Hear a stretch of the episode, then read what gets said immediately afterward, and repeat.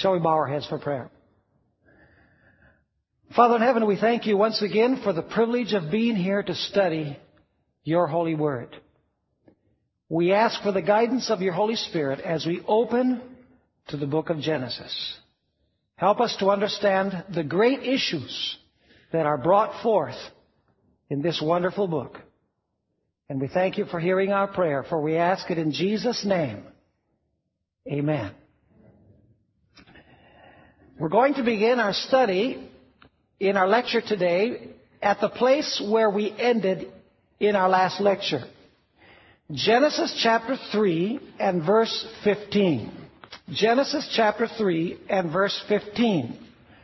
Now, for those of you who were not here for the previous lecture, uh, I recommend that you get a copy of the hard copy as you go out this evening, because you'll be able to review all of the details from our last lecture. But basically, what we studied is that Adam and Eve sinned and gave up their position of dominion over the earth. And of course, God pronounced upon them the sentence of death. But we found that God came down to the Garden of Eden and He made that wonderful promise to Adam and Eve as they were listening to God speak to the serpent. And those words of God to the serpent were God's declaration of war. And they're found in Genesis chapter 3 and verse 15. God is speaking here to the serpent. And I will put enmity between you and the woman, and between your seed and her seed. He shall bruise your head, and you shall bruise his heel. Three kinds of enmity. Between the serpent and the woman, between the seed of the serpent and the seed of the woman, and between the seed of the woman and the serpent. The enmity runs, in other words, in three directions.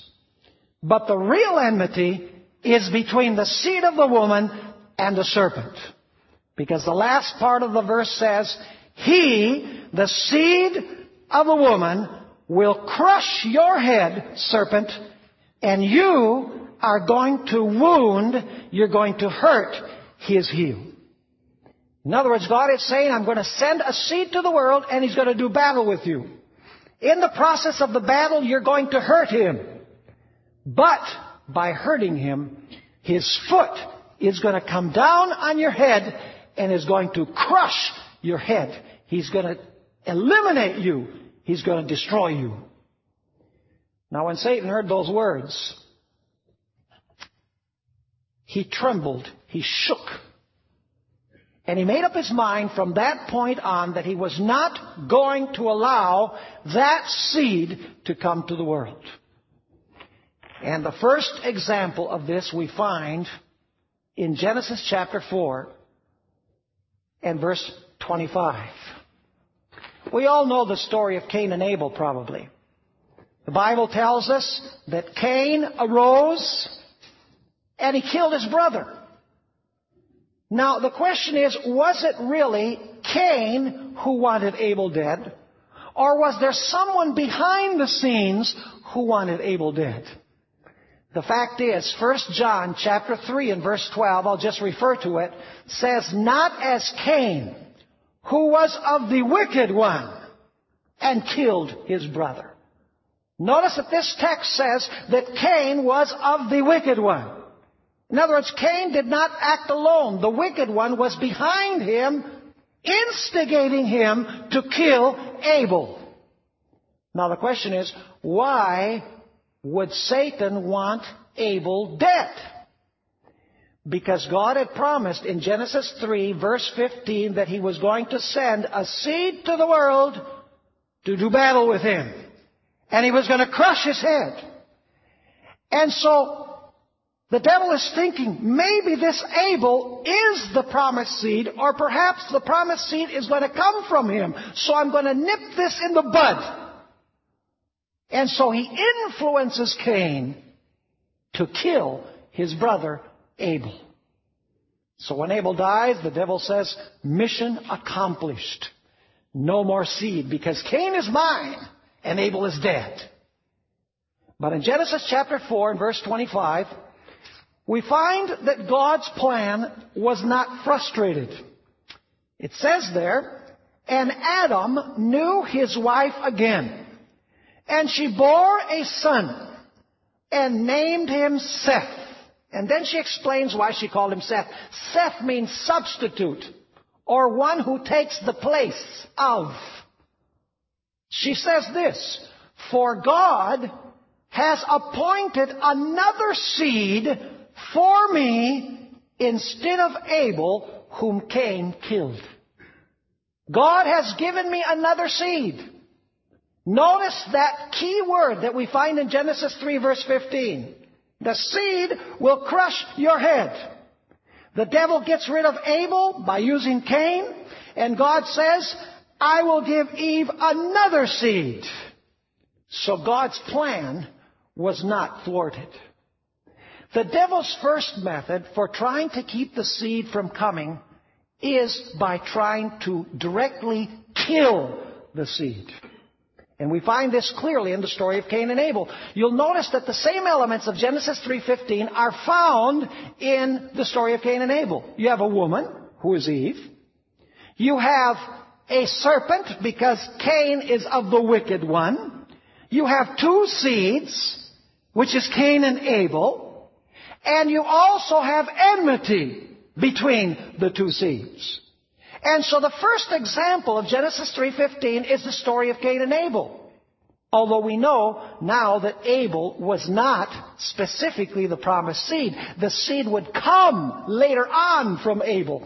And soon the devil learns that God is not expecting any of these preliminary seeds to crush his head, but that what God is doing is that He's preparing a holy line or a lineage from which eventually the seed will come. And so the devil says, now I'm going to go to plan B.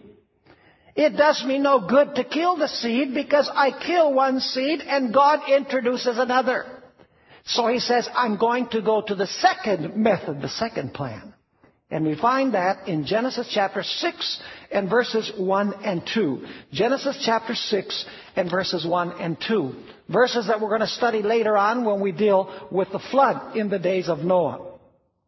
It says, Now it came to pass when men began to multiply on the face of the earth, and daughters were born to them, that the sons of God saw the daughters of men that they were beautiful and they took wives for themselves of all whom they chose.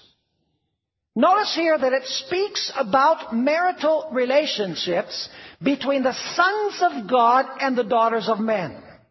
Now I want you to notice before I answer who is uh, the group referred to as the sons of God and which is the group referred to as the daughters of men, I'd like to read verse 5 which shows the results of these unions of the sons of God with the daughters of men. It says in Genesis 6 and verse 5, Then the Lord saw that the wickedness of man was great in the earth, and that every intent of the thoughts of his heart was only evil continually. This evil came as a result of the relationship between the sons of God and the daughters of men. The sons of God going into the daughters of men, which is an expression in the Old Testament which means to have sexual relations with. In other words, the sons of God entered into marital relationships with the daughters of men. Now the question is, who are the sons of God and who are the daughters of men? The best answer is by looking at the context. You look at Genesis chapter 4, and you have the genealogy of Cain, the wicked one.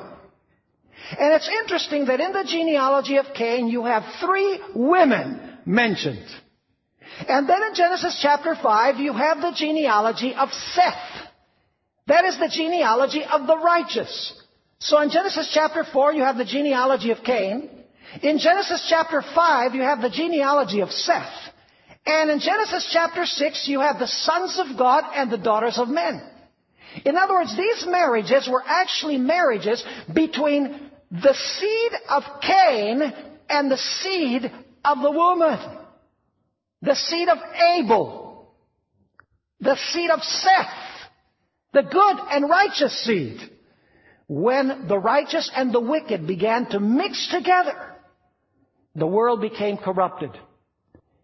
Now let me ask you, how many people do you think lived in this world the day before the flood? A hundred? A thousand? How about five thousand? Anybody give me ten thousand? Let me give you some statistics. Between creation and the flood, 1,656 years transpired. In a world where there was no scarcity of natural resources, because most of the effect upon the natural resources came as a result of the flood. In a world where men lived to be almost 1,000 years old. How many children can a thousand year old man have? Actually, the oldest was 969. In a world where God, had told uh, uh, man and woman, be fruitful and multiply and fill the earth. And in Genesis 6 it says that the whole earth was filled with violence. In other words, the whole earth was populated. And yet here's the terrifying thought. Of the millions of people that no doubt lived on planet Earth before the flood, only eight remained faithful to God. And Genesis says that there was particularly one. Noah was righteous in the eyes of the Lord. What would have happened if God had allowed history to continue without the flood intervening? The human race would have become totally corrupted. And God would not have had anyone in a holy line through whom to bring the Messiah into the world.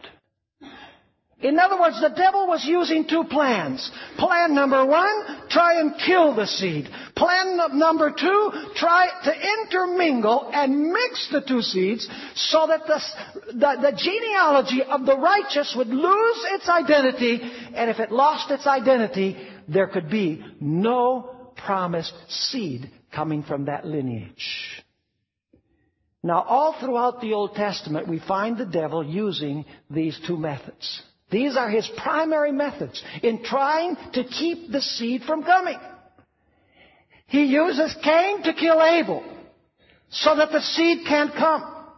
He mixes the sons of God with the daughters of men to make the lineage disappear in its uniqueness so that the seed cannot come. Now I'm going to take you through a tour of many stories in the Old Testament that we need to look at through the lenses of Genesis 3.15. You see, in Genesis 3.15, God is saying to Satan, I'm going to send you a seed, and your very existence is at stake. So do you think that the devil is going to make it priority number one to keep the seed from coming? Who's going to crush his head? Obviously, yes. So we need to read the Old Testament with enlightened eyes. We need to see in the background this controversy between Satan, who is trying to keep the seed from coming so his head won't be crushed, and God working to bring the seed into the world. I'd like to take you to the time after the flood. We're only going to study certain highlights. The time after the flood. Go with me to Genesis chapter 10 and verse 1. Genesis chapter 10 and verse 1. Now we need to understand that Genesis chapter 10 is chronologically after Genesis chapter 11. In other words, God gives chapter 10 all of the nations of the earth, and then in chapter 11 he explains how those nations came to exist. Now notice Genesis chapter 10 and verse 1. Now this is the genealogy of the sons of Noah. Shem, Ham, and Japheth. And sons were born to them after the flood. Notice that Noah had three sons. Shem, Ham, and Japheth. Now let's go to verse 20. It says in verse 20, the following. These were the sons of Ham, according to their families, to their languages, in their lands, and in their nations. And that is said about each of the sons of Noah. Nations, languages, cultures of the world all came from these three sons. Now, if you go to Genesis chapter 11, you'll discover something very interesting. The holy line continues through Shem, one of the sons of Noah. The other two sons, Ham and Japheth, continue the unholy line, if we could say. In fact, if you look at the nations that came from Ham and Japheth, you'll discover that these were the very nations that later tried to destroy Israel. Allow me to just mention some of the nations that came from Japheth. You have Magog. By the way, it's mentioned in Revelation chapter 20 as a great enemy of God's people. You have the Medes coming also from Japheth. You have Greece. He's called Javan. You have Tyre, an arch enemy of Israel. And you have Rome, mentioned also as one of those who descended from Japheth. Now how about Ham? You have Egypt coming from Ham. You have Assyria, which destroyed the ten tribes of the north in Israel, destroyed Samaria in the year 722. Babylon came from Ham. The Canaanites came from Ham. The Philistines. In other words, all of these nations which later became enemies of Israel and frequently tried to destroy Israel came from Ham and from Japheth. They were trying to destroy the Shemites. We call them Semites today. And so in Genesis chapter 10, we already find in two of the sons of Noah, the devil, from them, forming the nations through which he is going to try and destroy Israel. Now there's a fundamental misunderstanding, and that is that the devil hated Israel. That the devil, you know, he wanted to get rid of Israel. But the fact is, folks, that the battle of Satan against Israel is not because the devil hates Israel, it's because the devil hates Israel's Messiah. Because God had promised that from this lineage the Messiah would come. And so when the devil is trying to blend Israel with the nations to cause them to lose their identity, when he tries to destroy Israel, we're going to several, notice several examples from the Bible. The devil is not focused primarily against Israel. Attacking Israel and trying to destroy Israel is the way in which he can cut off the holy line and keep the Messiah from coming. Are you following what I'm saying? This is the way we need to read it. Everything the devil does in the Old Testament is to keep the seed from coming because his very existence is at stake. Now let's go to Genesis chapter 11 and verse 4. This is happening about a hundred years after the flood. The experience of the Tower of Babel. It says there in chapter 11 and verse 4, that those who had gathered in this uh, valley said this, Come, let us build ourselves a city and a tower whose top is in the heavens. Let us make a name for ourselves, lest we be scattered abroad over the face of the whole earth. Now we're going to study later on that their intention was to establish what we call today a New World Order. Centered in their capital. Which will unite all of humanity in rebellion against God. And when their plan failed, the name which was given to that place according to verse 9 was Babel. Have you ever heard of Babel before? in the book of Revelation, the arch enemy of God's people is called what? Babylon. Here you have the origin of Babylon. You know, it's interesting that there where the Tower of Babel was built lived the family of a very, very well-known man. His name was Abraham. He lived in the very place where these tower builders had the intention of establishing a society in rebellion against God. In fact, the name of the individual who was the ringleader in the building of the Tower of Babel was Nimrod. And the name Nimrod means rebellion. It was a rebellious endeavor. And Abraham lived in that area in Ur of the Chaldees. Chaldea is ancient Babylon. And we find that Abraham and his family were starting to be defiled by the gods in that place. Go with me to the book of Joshua. Joshua chapter 24 and verses 2 and 3. Joshua chapter 24 and verses 2 and 3. I want you to notice what was happening to Abraham and his family who lived there in this apostate area known as Babel or Babylon.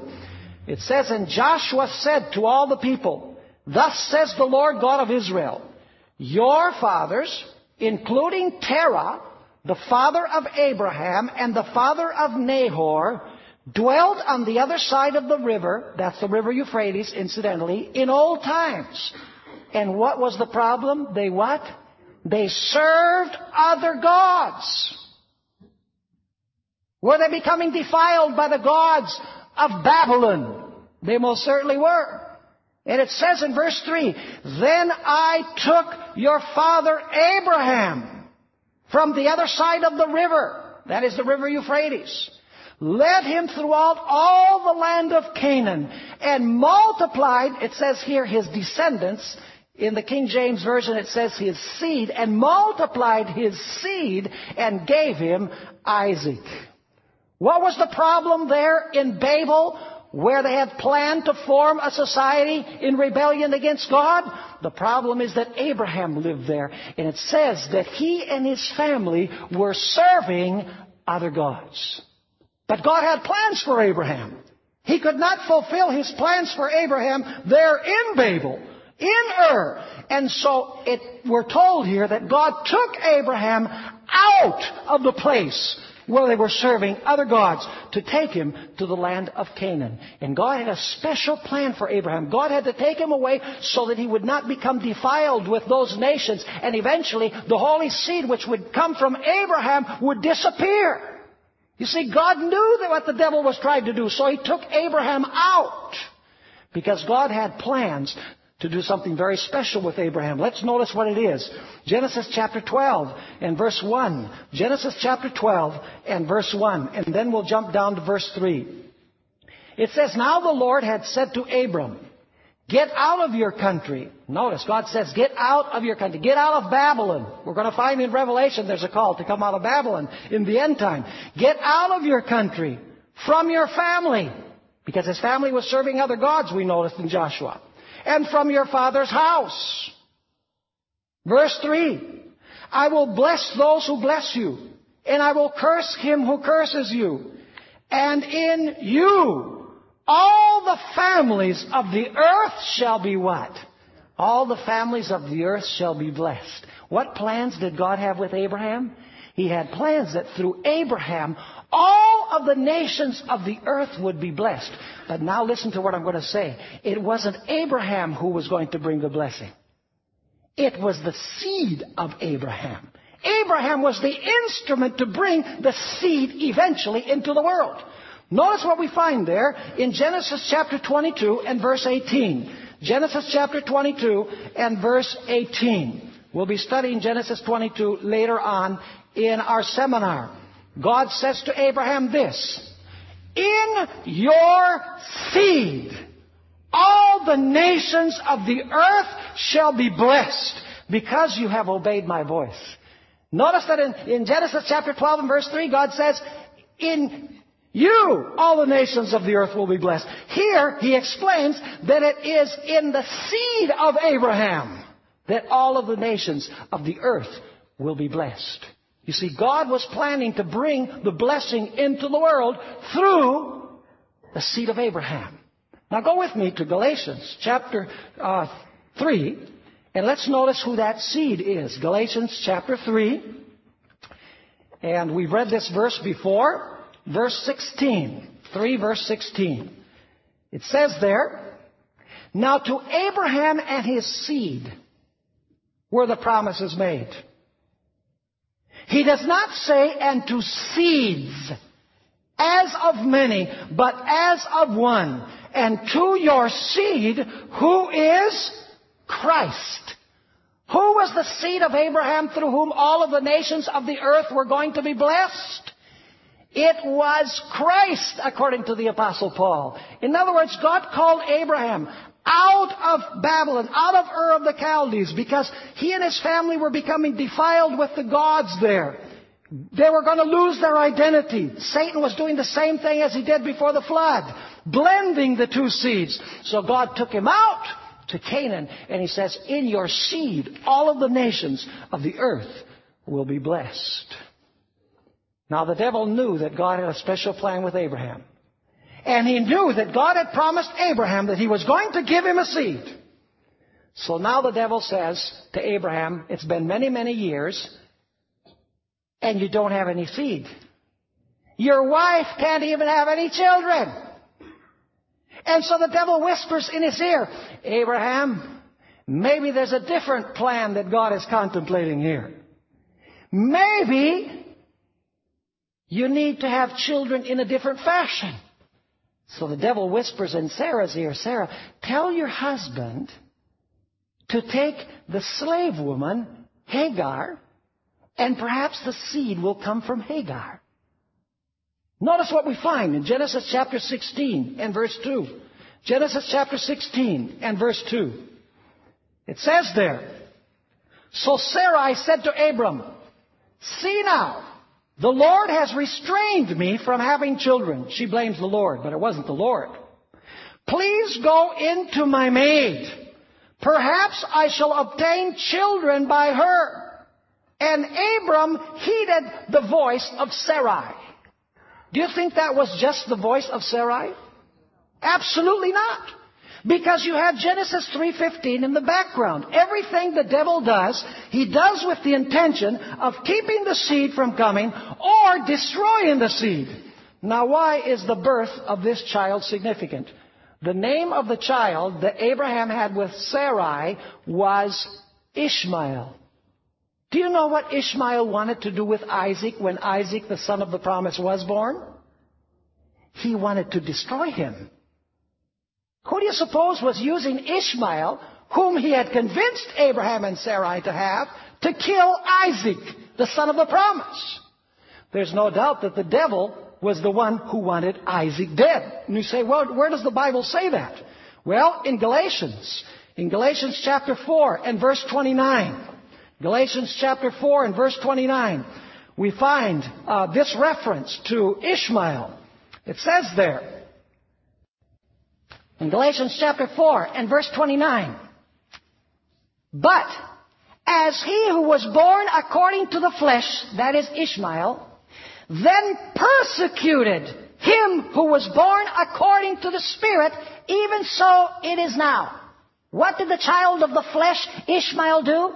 He persecuted the child who was born according to the Spirit. Who was behind Ishmael? It must have been Satan. Because Satan was behind Cain, wasn't he? In destroying Abel. Satan is fighting for his own existence. He's trying to keep the seed from coming. And then a little bit later on, you have another birth.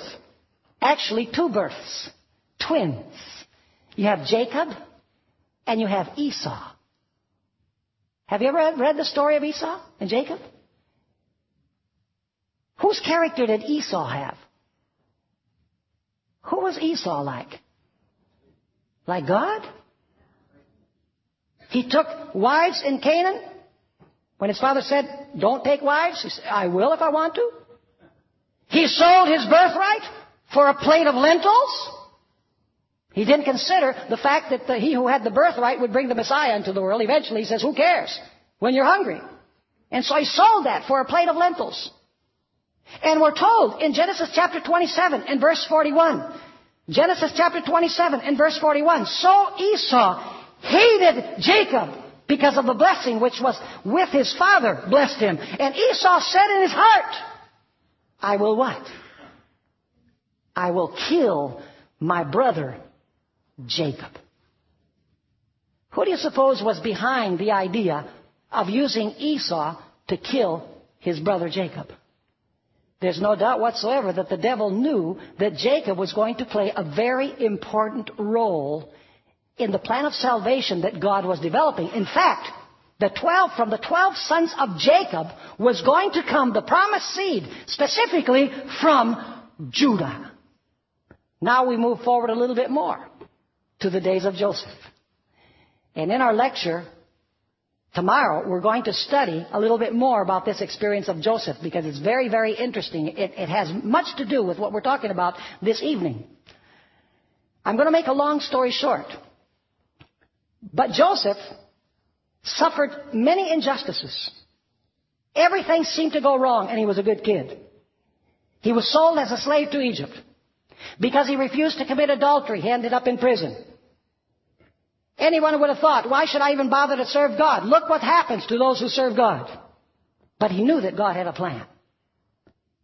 And of course, the plan was eventually to become the prime minister of Egypt so that when seven years of plenty came, he could administrate and store the excess that the land produced so that when the seven years of famine came, society could survive.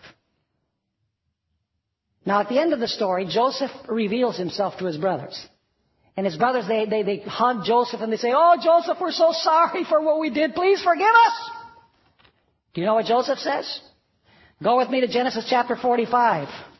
Genesis chapter 45 and verses 5 through 7. Genesis 45 and verses 5 through 7. Joseph says, But now, do not therefore be grieved or angry with yourselves because you sold me here. For God sent me before you to preserve what? Life. For these two years, the famine has been in the land. And there are still five years in which there will be neither plowing nor harvesting. And now notice verse 7. And God sent me before you to preserve a what? A posterity for you in the earth and to save your lives by a great deliverance. Do you suppose that God knew that the devil was going to cause those seven years of famine? What was the devil's intention? His intention was to starve Jacob and his family to death. But God, knowing it, sent Joseph beforehand down into Egypt to make provision as it says here, to preserve the posterity. Other versions translate it to preserve the seed. Do you see what's going on here in the background? All of these events that are taking place are revealing a plot that is taking place beyond history, behind history. We only see external events. But when we know that God told the devil, the seed is going to come and he's going to crush your head, we know that the devil says, I can't let the seed come. And so through all of these circumstances and events, the devil is trying to keep the seed from coming. Now there's so much more that we could say. I'm not going to read all of the verses, but I'm going to, I'm going to give you the concept. Notice Genesis chapter 15 verses 13 and 14. Moving on a little bit, little bit further forward in history. Genesis chapter 15 and verses 13 and 14. Here God is giving a prophecy to Abraham. And it says there, then he said to Abram, Know certainly that your descendants will be strangers in a land that is not theirs, and will serve them, and they will afflict them four hundred years. And also the nation whom they serve I will judge. Afterwards they shall come out with great possessions. What is God saying? He's saying, your people are going to be taken down into a certain land. We know that that was Egypt. And at the end of 400 years, I am going to bring them out of the land of Egypt. And in other places, he says, I'm going to take them to the land of Canaan. Now, isn't it interesting that God would promise to take Israel out of Egypt and to Canaan? Do you know that God had promised Abraham and his seed the land of Canaan? Many people today believe that, uh, that the Jewish nation owns the land of Israel by divine right. But you know, as we study the scripture, we discover that the reason why God gave Abraham the land of Canaan and his seed the land of Canaan is because God had plans for the Messiah to be born in that land. Was Jesus born in what was before the land of Canaan?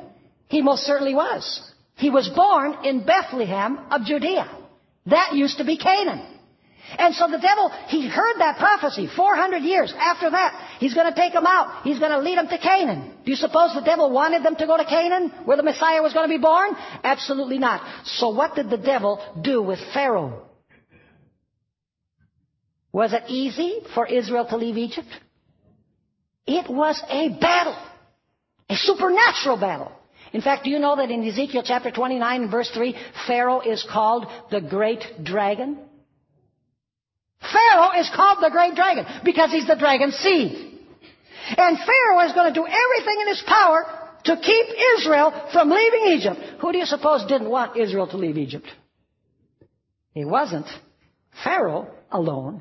It was Satan. Because Satan knew this prophecy. He knew that if Israel went to the land of Canaan, the promised seed was going to be born there because he had seen God take Abraham out of Babel, out of Ur, to take him to the land of Canaan. The devil knew that there was something special which was going to happen in Canaan, and he was not going to allow Israel to leave to go to Canaan. Israel arrived at the borders of the promised land. They sent out spies. Ten of the spies came back with a bad report. There's giants there. We can't go in there. Who do you suppose was the one who instilled in them this idea that you can't go into the land of Canaan? You're not strong enough. Go back to Egypt. It wasn't God. It wasn't their idea. Whose idea was it? Who did not want them to go into the land of Canaan? Satan.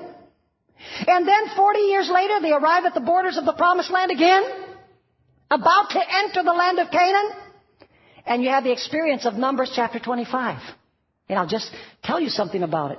They're ready to go into the promised land, and Balaam is invited to curse Israel, and he can't curse Israel because Israel is in a good relationship with God.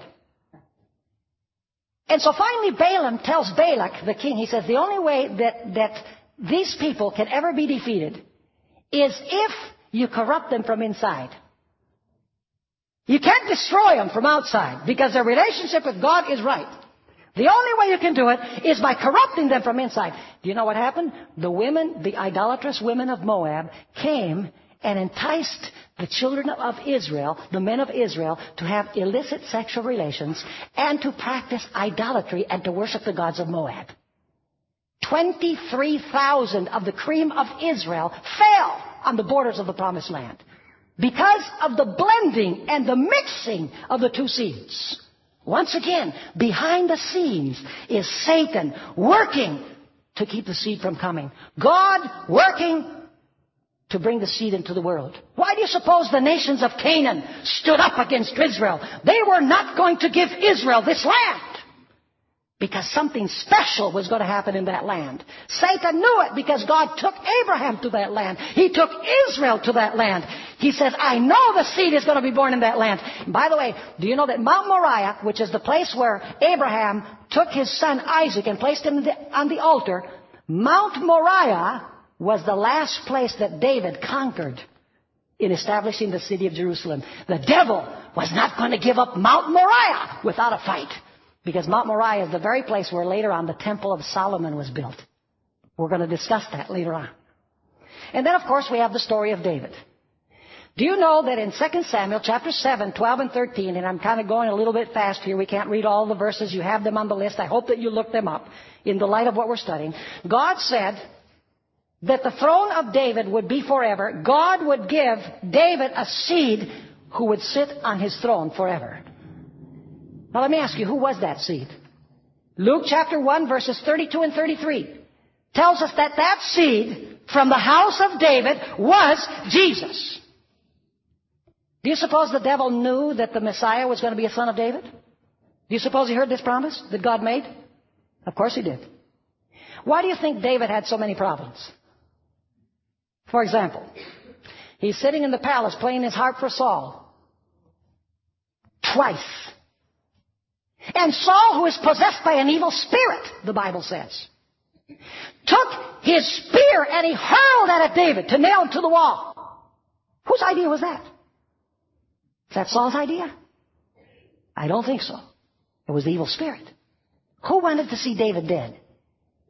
Why would he want David dead? Because the seed was going to come from whom? From David. Then you can go to 1 Chronicles chapter 21 and verse 1. God had told David, don't you number Israel because your strength is in me, not in numbers. And it says there in 1 Chronicles 21 and verse 1 that Satan enticed David to number Israel. It was his intention that by numbering Israel, God would destroy David. Because the seed was going to come from David. And then, of course, you have the sad experience of David and Bathsheba. The idle mind is the devil's workshop. The Bible says that David should have been out to war, but he was idle in the palace. Of course, he goes out, sees this beautiful woman, to make a long story short, commits adultery with her, and then has her husband murdered in battle. Do you know what the penalty in, in God's law in the Old Testament under the theocracy, what was the punishment for adultery and murder? The person was to be taken out and stoned. Who do you suppose wanted David stoned? Satan. You see, this, this idea of committing adultery and killing did not merely come from David's mind. There is one who wanted to destroy David. Not because he hated David, but because he hated the seed who would come from David. Are you catching a picture here? All of the Old Testament must be seen within this framework of Genesis 3.15 because it's a battle for self-existence. It's priority number one. And then of course you have the story of Solomon. You know, I have several verses here. 1 Kings chapter 11 verses 1 and 1 to 3 says that Solomon, you know, who was the wisest man who ever lived, and he also became the most foolish man who ever lived. Because when he was a young, when he was a young man, he went astray from the Lord. Do you know why he went astray? Because basically he had a thousand wives. And do you know where those wives were from? You can read it in this passage in 1 Kings chapter 11. They were from the pagan nations which surrounded Israel. Now, why do you suppose the devil wanted Solomon to blend with the women from other pagan nations? Because he was hoping that Solomon would lose the identity from whom the seed would come. Because Solomon was the son of David. He was from the lineage of David, and the Messiah was going to come from the lineage of Solomon. I could give you so many other stories. You have Sennacherib, the king of Assyria, who comes and destroys the ten, the ten kingdoms of the north, which is known as Israel. Then he comes against Judah. He's going to destroy Jerusalem. And the Assyrians were known for committing genocide. I mean, they didn't take any prisoners. They uprooted whole nations. And when they surrounded Jerusalem, 185,000 soldiers ready to strike. The angel of the Lord came out and in one night slew 185,000 soldiers, delivering Judah, the two tribes of the south. The devil was the one who led Israel to mix with the nations so that they would be expelled from the promised land to Babylon. Have you ever noticed that? That because of their sins, mixing with the nations. Israel's taken captive to Babylon. They were expelled from the land. Do you know that God had told Moses in Deuteronomy chapter 28 that if they were unfaithful, they would be expelled from the land. And the devil was really happy when they were expelled from the land because he knew that the Messiah was going to be born in the land.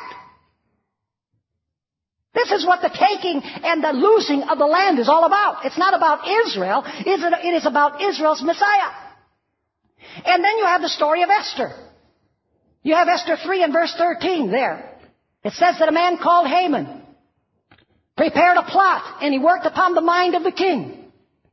It says to destroy and to slay and to kill all the Jews in a certain day. I suppose the devil hates the Jews. I believe he hates everybody. But why would he want to uproot the Jewish nation after the captivity? Because he knew that from the Jews would come the promised seed. You see, the Old Testament is seed centered. It is not Israel centered. Israel could not give the devil a death blow on his head. The devil overcame them. But there was one who could, and that was the Messiah, Jesus Christ. Notice Ezra, chapter 9 and verse 2. The devil was not only trying to destroy Israel after the captivity, he was trying to do something else as well. Ezra, chapter 9 and verse 2. Ezra is that little book right before Nehemiah. I'm sure that helps you an awful lot. It says here, after the captivity, for they have taken some of their daughters as wives for themselves and their sons. The nobles, that is, those who had kingly blood. So that the holy seed is mixed with the peoples of those lands. Indeed, the hand of the leaders and rulers has been foremost in this trespass. What was the devil leading the nobles to do after the captivity? He was leading them to intermingle with the nations, to mix, according to this, the holy seed. And so all throughout the Old Testament, Satan is working by trying to kill the seed, by trying to corrupt the seed, that is the lineage from whom the seed will come. The devil is trying to keep the prophecy of Genesis 3.15 from being fulfilled. But we find that in the fullness of time, God sent forth His Son, born of a woman. The devil was not able to keep him from coming. When the moment came, the fullness of time came, God sent His Son to this world. And Matthew chapter 1 and verse 1 tells us that he was the seed of Abraham and he was the seed of David. By the way, don't you find it interesting that you have, in Genesis chapter 11, you have the genealogy from the days of Adam until the days of Noah. In Genesis, that's Genesis 5. In Genesis chapter 11, you have the genealogy from the times of Shem, the son of Noah, to the, son of, to the days of Abraham. And in Matthew chapter 1, you have the genealogy from the days of Abraham till the times of Christ. And after that genealogy, you don't have any more genealogies. In fact, the Apostle Paul says, don't get caught up in genealogies. They're not important anymore because the purpose for the genealogies was to trace the holy line of the Messiah. And so Jesus was born. The seed of Abraham. The solitary seed. Through whom all of the nations of the earth were going to be what? We're going to be blessed. Did the devil know that he had been born? Did the devil know where he was going to be born? Oh yes. So the devil says, I wasn't able to keep him from coming. I wasn't able to destroy Israel. I wasn't able to intermingle Israel with the nations to lose their identity. He has come. So what does the devil do when Jesus is born? Go with me to Revelation chapter 12. Revelation chapter 12. And I want you to notice verse 3, Revelation chapter 12 and verse 3. It says here, and another sign appeared in heaven. Behold, a great fiery red dragon having seven heads and ten horns and seven diadems on his heads. His tail drew a third of the stars of heaven and threw them down to the earth. And now notice, and the dragon stood before the woman who was ready to give birth to devour her child as soon as it was born. Do you have the same elements here as Genesis 3.15? Do you have a woman? Sure. Do you have a seed of the woman? Sure. Do you have a dragon or a serpent? Yes. Do you have enmity? You most certainly do. This is the first fulfillment of Genesis 3 verse 15. Where it says, He, the seed of the woman, will crush your head and you will bruise his heel. In other words, Jesus is born into the world and the devil tries to nip him in the bud, tries to destroy him. But we find in verse 5 that it tells us she bore a male child who was to rule all nations with a rod of iron, and her child was caught up to God and to his throne. So the child escaped the hands of Satan. In fact, Jesus came to this world and he lived a perfect life. The life that you and I should live. When I receive him, he gives me his life. He credits his life to my account. And then at the end of his life, he died. He died the death that I should die. He died for my sins. He never allowed himself to be overcome by Satan. In other words, he fulfilled the promises, promise of Genesis 3.15. He gave a death blow to the devil on his head. And then Jesus went back to heaven. Now the story doesn't end there. Because when Jesus ascends back to heaven, the devil says, now I have to take second best. I wasn't able to defeat the seed of the woman. And so now I'm going to go after the woman. And in Revelation chapter 12 and verse 13, if you go with me there, we find the devil persecuting the woman who brought the seed into the world. And by the way, we're going to find that the woman represents the church. The woman represents the church. In this case, uh, the Old Testament church brought Jesus into the world. And then after Jesus ascends to the throne, the church continues and is persecuted by Satan. Notice Revelation chapter 12 and verse 13. It says here, Now when the dragon saw that he had been cast to the earth, he persecuted the woman who gave birth to the male child. Does Genesis 3.15 say that there was going to be enmity between the serpent and the woman? Yes? Is that being described here in Revelation 12? Enmity between the serpent and the woman? Yes. Is that the primary enmity? No. The primary enmity is that the seed of the woman is going to crush the serpent's head. That's enmity number one. The enmity between the serpent and the woman is a secondary enmity. Do you notice that in Revelation chapter 12 you have that exact idea? Because it says that the child is born from the woman, the child defeats the serpent, and he's caught up to God into his throne. Then the devil says, I wasn't able to defeat him, so I'm going after whom? I'm going after the woman. And there you have the other type of enmity. I'm going to go against the church. And that's the reason why during the period of the Roman Empire you have these savage persecutions against the church, the body of Christ. During the Middle Ages, you have a savage persecution also against God's faithful followers. Millions of them died in the period of the Middle Ages. Because now the devil was not able to destroy the seed, Jesus, so he has to take second best, the seed's seed, if you please. Now let's go to Galatians chapter 3 very quickly, then we'll go to our last verse, Revelation 12, verse 17. Galatians chapter 3 and verse 27. Galatians chapter 3 and verse 27. This is a very, very important verse because it speaks about the seed's seed. You see, the, the only true seed is whom?